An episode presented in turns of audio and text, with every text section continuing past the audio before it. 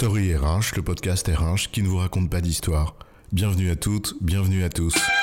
I'm not a writer. Okay. Dans cet épisode, nous allons vous parler des modes managériales et surtout de ce que leur récurrence peut nous révéler. On a toutes et tous observé ces courants en entreprise, ces engouements hâtifs pour le nouveau concept hype du moment et qu'on nous présente finalement souvent comme la nouvelle pierre philosophale du management. Et des courants les plus ridicules aux élans utopiques, en passant par les plus cyniques ou toxiques, ces modes sont tout sauf nouvelles. Après tout, c'est pas dur de comprendre que quand il y a un marché, eh bien il y a des intérêts marchands et c'est eux qu'on engraisse. Mais ça, c'est un autre sujet. Alors, au-delà des buzzwords à la con, on peut s'interroger sur ce que signifie le fait que certaines d'entre elles reviennent régulièrement, mais habillées différemment. Cette constance, qu'est-ce que ça veut dire? C'est quoi l'histoire?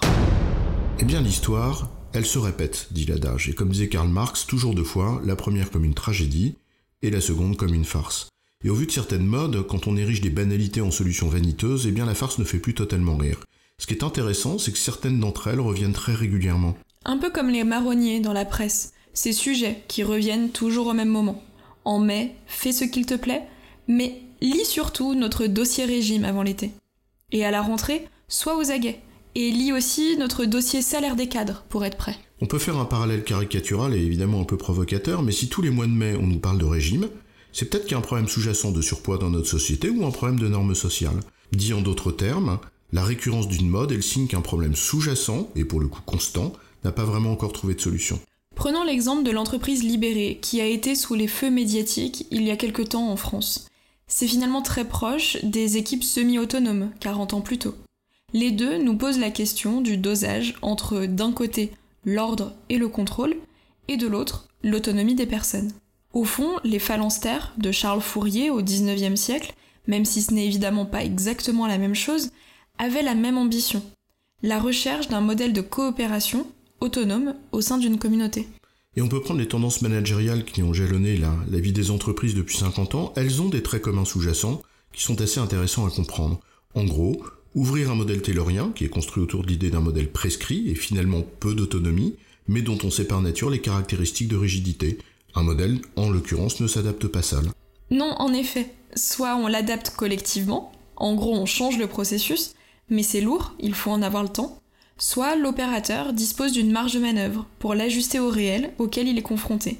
On en revient finalement à la question de l'autonomie, mais c'est un autre sujet. Prends par exemple le courant de la qualité totale, hein, qui a fait les choux gras des consultants qui l'ont bureaucratisé dans les années 90 à force de méthodes et d'outils.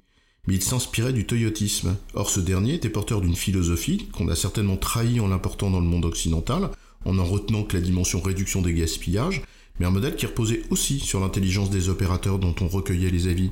C'est vrai que lorsque l'on voit les programmes de Lean Management ou WCM de certaines entreprises, World Class Manufacturing, pas sûr qu'on ait préservé cette dimension, qui pourtant était un des piliers du modèle de Taishi Ono.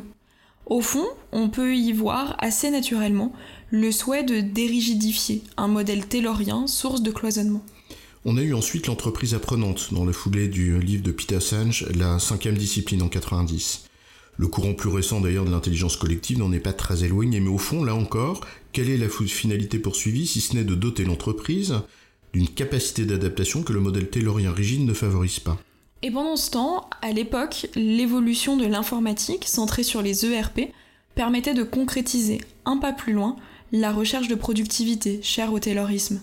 Division des tâches et processus sont du même ordre, un modèle déterminé.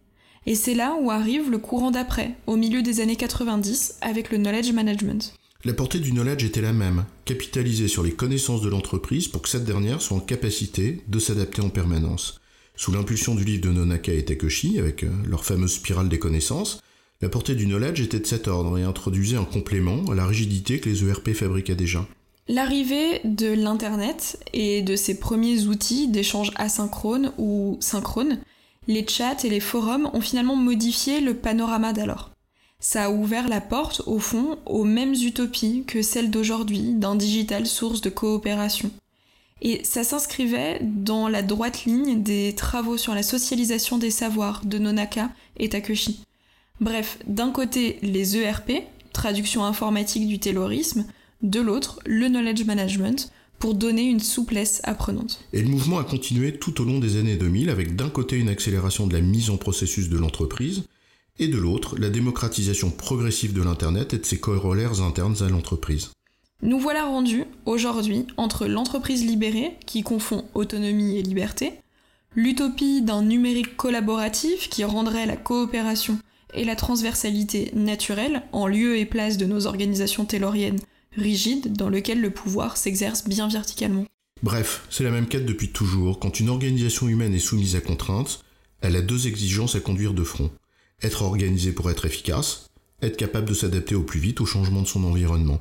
On connaît les modes d'organisation qui favorisent la première exigence, ils s'inspirent peu ou prou du taylorisme et sont faits de modèles et de normes. En revanche, on sait que ces modèles et ces normes ne s'adaptent pas naturellement, ce qui nous renvoie à cette quête permanente pour les ouvrir, les assouplir, sans en perdre les vertus. C'est ce que nous révèlent les modes managériels qui se succèdent depuis si longtemps, et qui, au fond, n'ont de cesse, implicitement, que cette recherche. Oui, elles traduisent en quelque sorte un besoin de respiration dans un modèle efficace, mais sclérosant. En résumé, la récurrence de certaines modes managériales est révélatrice d'un problème sous-jacent que nous n'avons pas solutionné. La rigidité d'un modèle taylorien qui ne peut pas s'adapter seul à un environnement changeant. Toutes ont plus ou moins cherché à ouvrir ce modèle. J'ai bon chef? Oui, tu as bon, mais on va pas en faire toute une histoire.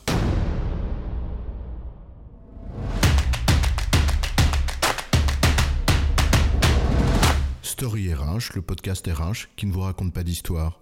Retrouvez tous les épisodes sur storyrh.fr.